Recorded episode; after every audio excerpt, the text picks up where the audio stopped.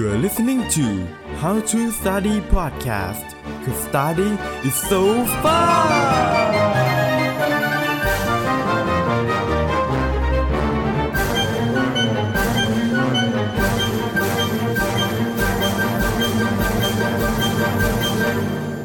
สวัสดีคุณผู้ฟังทุกท่านนะครับ ยินดีต้อนรับเข้าสู่ How to Study Podcast กับผม โนเบลนอเสวัฒนาติติภักนะครับ ใน episode นี้เรามา ดูเรื่องการจดโน้ตในห้องเรียนกันดีกว่านะครับ ปกติแล้วเนี่ยการจดเลคเชอร์เนี่ยมันจะแบ่งออกเป็นหลักๆ 2 แบบนะครับ ก็คือจะมีจดเลคเชอร์ในระหว่างเรียนนะฮะแล้วก็จดเลคเชอร์หลังเรียนเนาะแต่ว่าใน episode นี้เดี๋ยวเรามาคุยกันดีกว่านะครับเกี่ยวกับการจดเลคเชอร์ในระหว่างเรียนนะฮะว่ามันมีวิธีการใดบ้างที่จะจดเลคเชอร์ได้แบบ effective นะครับคือจริงๆต้องบอกก่อนว่ามันมีวิธีเยอะมากๆเลยนะครับก็แล้วแต่ว่าเราจะเลือกใช้อะไรแต่ว่าวันนี้ผมก็นำตัวเลือกมาให้คุณผู้ฟังนะครับ โอเค ก่อนอื่นต้องก็ต้องเกริ่นกันก่อนนะครับ ช่วงนี้เราเรียนที่บ้านเนี่ย ผมก็ค่อนข้างจะมั่นใจว่า มีท่านผู้ฟังบางท่านนะครับ ที่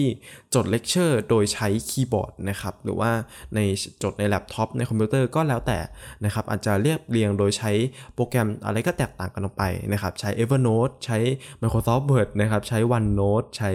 Notion อะไรก็แล้วแต่เลยนะครับ เออแต่ว่าก็เชื่อว่าส่วนใหญ่ก็คงจะใช้ ปากกาแหละนะครับ อาจจะมีส่วนน้อยที่ใช้แล็ปท็อปทีนี้มันมีงานวิจัยที่น่าสนใจก็คือว่า ระหว่างคนที่ใช้แล็ปท็อปนะครับกับคนที่เขียนโดยลายมือเนี่ยนะครับเขาลองเอานักเรียนทั้งหมด 67 คนเนี่ยนะครับ มาทดลองนะครับผม โดยที่กลุ่มหนึ่งเนี่ยใช้คีย์บอร์ดเป็นตัวจดเลคเชอร์เนาะนะครับ แล้วก็อีกกลุ่มหนึ่งใช้ การเขียนด้วยลายมือนะครับ แล้วพอหลังจากนั้นเนี่ยนะครับ เมื่อเรียนจบเนี่ยเขาก็นำนักเรียนกลุ่มนั้นเนี่ยนะครับไป test นะครับ แล้วก็เปรียบเทียบว่าระหว่างกลุ่มที่ใช้แล็ปท็อปกับกลุ่มที่เขียนด้วยมือเนี่ย กลุ่มไหนที่ได้คะแนนสอบมากกว่ากัน ปรากฏว่ากลุ่มที่ได้เอ่อพิมพ์ด้วยแล็ปท็อปเนี่ยได้คะแนนมากกว่าครับ โอ้ดูค่อนข้างสำหรับผมมัน unexpected พอสมควรเลยนะครับ แต่ว่าพอเรา test ไป 24 ชั่วโมง นะครับปรากฏว่าคนที่เขียนด้วยลายมือชนะนะครับแล้วก็ test หลังจากนั้นอีก 1 สัปดาห์เนี่ยคนที่เขียนด้วยลายมือก็ชนะอีกแล้วนะครับ อันนี้ก็น่าจะพอเดาได้แล้วเนาะว่า ระหว่างจดในแล็ปท็อปกับจดในด้วยลายมือเนี่ยมันแตกต่างกันยังไงบ้างนะครับผมท่านผู้ฟังบางท่านอาจจะสงสัยเรื่องเออเหตุผลนะครับ ว่าทำไมมันถึงมีผลลัพธ์ออกมาแบบนี้นะครับ ถ้าเกิดเราสังเกตเนี่ยนะครับ ปกติเวลาเราพิมพ์กับเวลาเราเขียนเนี่ย พิมพ์ย่อมเร็วกว่านะครับ เมื่อเราพิมพ์เร็วกว่าเนี่ยเราจะพิมพ์เกือบทุกอย่างที่เอ่อเลคเชอร์หรือว่าอาจารย์เนี่ยพูดออกมานะครับเราก็จะพิมพ์ตามแทบจะเป็นแบบนั้นเลยนะครับ แต่ว่าในกรณีที่เราใช้การเขียนเนี่ยนะครับ จะทำให้เราโฟกัสกับมันมากกว่า แล้วก็เขียนเฉพาะประเด็นที่มันสำคัญจริงๆนะครับ เพราะว่าเรามีความเร็วในการเขียนน้อยกว่าการพิมพ์ แล้วก็เขียนน้อยตัวอักษรมากกว่า ก็จะโฟกัสกับ keyword มากกว่านะครับ ทีนี้ใน episode นี้ผมจะมาเจาะลึกเรื่องการเขียนนะครับผมก็เรื่องการ take note ในแล็ปท็อปเนี่ยนะครับเอ่อท่านผู้ฟังบางท่านเนี่ยอาจจะมีส่วนน้อยนะครับผมเดี๋ยวถ้าเกิดว่าสนใจเดี๋ยวผมอาจจะมาทำใน episode หน้าๆนะครับหรือว่าอาจจะลองหาข้อมูลเพิ่มเติมมาดูได้นะครับใน episode นี้นะครับมีเอ่อ method นะครับที่นำมาฝากกันทั้งหมด 4 อย่างนะครับ มาเรามาเริ่มกันดีกว่านะครับ อย่างแรกชื่อว่า outline method นะครับ เป็นการจดนะครับแบบที่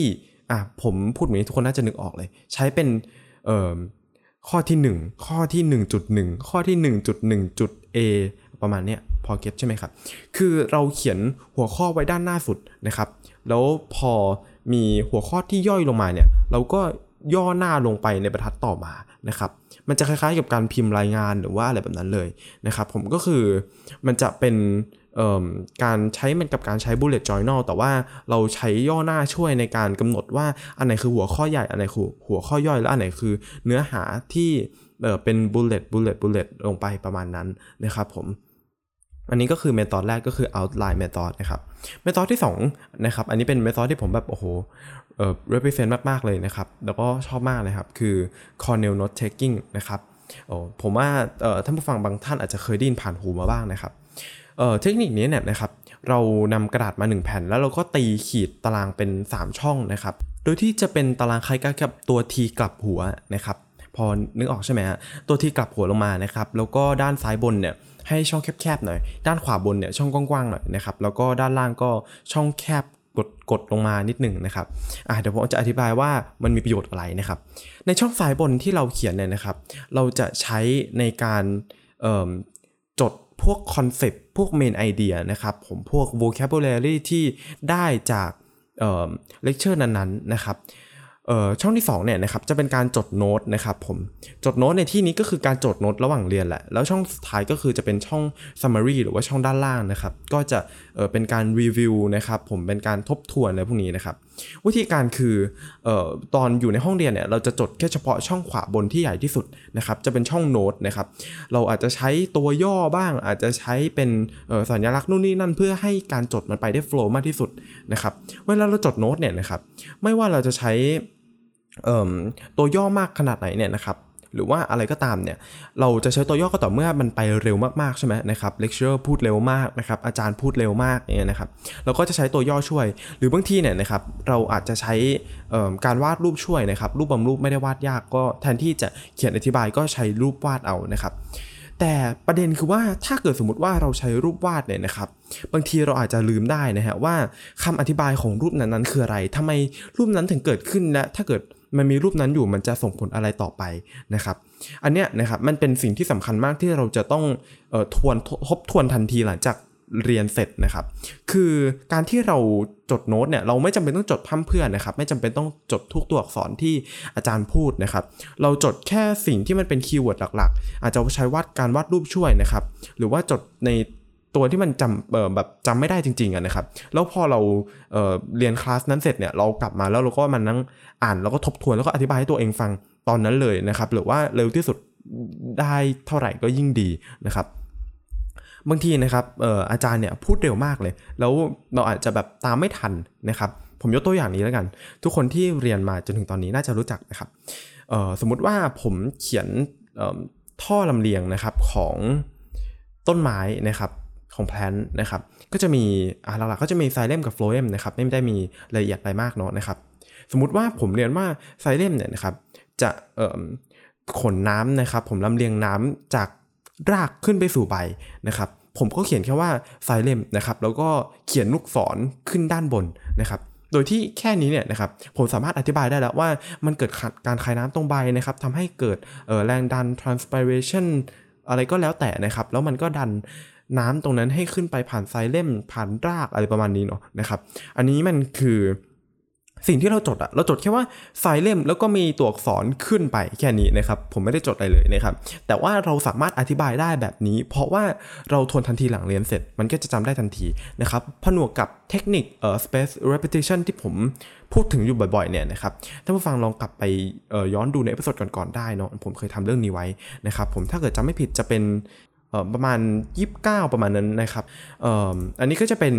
อีกหนึ่งสิ่งที่สำคัญมากๆนะครับในการทวนหลังเรียนเสร็จนะครับ เมื่อเลคเชอร์เราค่อนข้างจะกระชับ แล้วก็มีแต่ keyword เนาะนะครับ อย่างที่3นะครับคือการจดแบบ mind map นะฮะโอ้โห ทุกคนก็น่าจะรู้จัก method นี้ดีมากๆนะครับ ก็คือการที่เราเขียนหัวข้อมันตรงกลางนะฮะ แล้วเราก็แตกออกมาเป็นรากนะครับ แตกออกมาเป็นหัวข้อย่อยๆย่อยๆลงไปเรื่อยๆนะครับเอ่ออันนี้ผมจะไม่ได้พูดถึงมากนะครับ เพราะว่าผมแทบจะไม่เคยใช้เลยประสบการณ์ในการใช้นี้เนี่ย ก็แทบจะไม่มีเหมือนกันนะครับผม แต่ว่า มีผมเชื่อว่ามีคนส่วนน้อยส่วนน้อยมากนะครับ ที่ใช้ mind map ในการจดเลคเชอร์นะครับปกติแล้ว mind map เนี่ยมันจะใช้เป็นการเอ่อ summary มากกว่านะครับอย่างเช่น เราเรียนหัวข้อนี้แล้วเราก็ต้องการแตกประเด็น แตกประเด็นแตกประเด็น ให้เราเห็นภาพรวมของมันก็จะใช้เป็น mind map เนาะนะครับผมเพื่อที่จะยืนยันว่าเราไม่ไม่ได้ตกหล่นอะไรไปจริงๆนะครับ mind map ก็จะช่วยในการที่เราจะแตกหัวข้อได้ดีกว่าในการที่เราจะนำมันมาใช้ในการจดเลคเชอร์นะครับ และอย่างที่4นะครับคือการจดโน้ตแบบธรรมดานะครับการจดโน้ตแบบธรรมดาในที่นี้เนี่ยนะครับก็คือไม่ได้มีแบบแผนอะไรมากในการจดนะครับผมจดแบบที่เคยจดนะครับเพียงแต่ว่าเราใช้เทคนิคที่ผม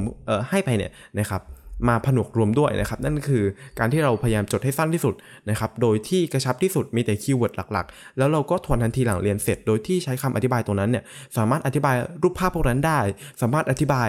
เอ่อตัวเอ่อแค่แบบ ไฟล์เล่มแล้วก็มีลูกศรขึ้นไปเนี่ยนะฮะท้ายที่สุดแล้วเนี่ยนะครับผมขอแนะนำ Cornell Taking นะครับลองไปหาเพิ่มเติมดูได้มันจะมี PDF ให้ดาวน์โหลดฟรีนะครับหรือถ้าเกิดไม่มี PDF เนี่ยเราแค่ใช้ไม้บรรทัดตีเส้น แล้วถ้าเกิดเราใช้จนชินไปแล้วเนี่ยนะครับเราก็สามารถที่จะประยุกต์ใช้ได้กับทุกสมุดบนโลกใบนี้เลยนะครับผมถ้าเกิดโรงเรียนนะครับใช้สมุดของเขาเราก็แค่ใช้ Cornell Note Taking เนี่ยในสมุดของเขาโดยที่เราตีเส้นแค่เป็นรูปตัวทีกับหัวแค่นั้นเองนะครับลองไป ดูกันได้นะครับ ถ้าเกิดอยากปิ้นก็จะมี PDF ในอินเทอร์เน็ตนะครับ ลองไปหาดูได้นะครับผม อย่างไรก็ตามนะครับ ผมก็เน้นย้ำอยู่อีกรอบหนึ่งอีกทีหนึ่งว่าอย่าลืมทวนทันทีหลังเรียนเสร็จนะครับ แล้วก็สามารถใช้เทคนิคเอ่อ space repetition ได้นะครับ มันคือการที่เราเนี่ยนะครับกลับมาทวนโดยมี space ที่เหมาะสมนะครับ การที่เราอ่านวันหนึ่งเนี่ยนะฮะแล้วทวน 10 รอบเนี่ยกับการที่เรา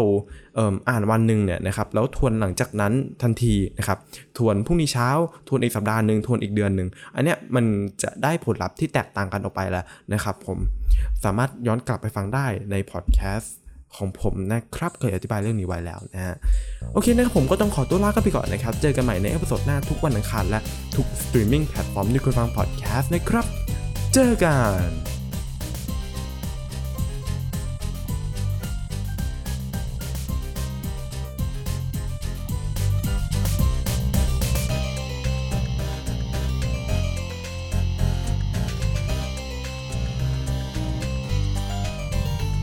Thank you for your listening. See you in the next episode. And don't forget to have fun with your study.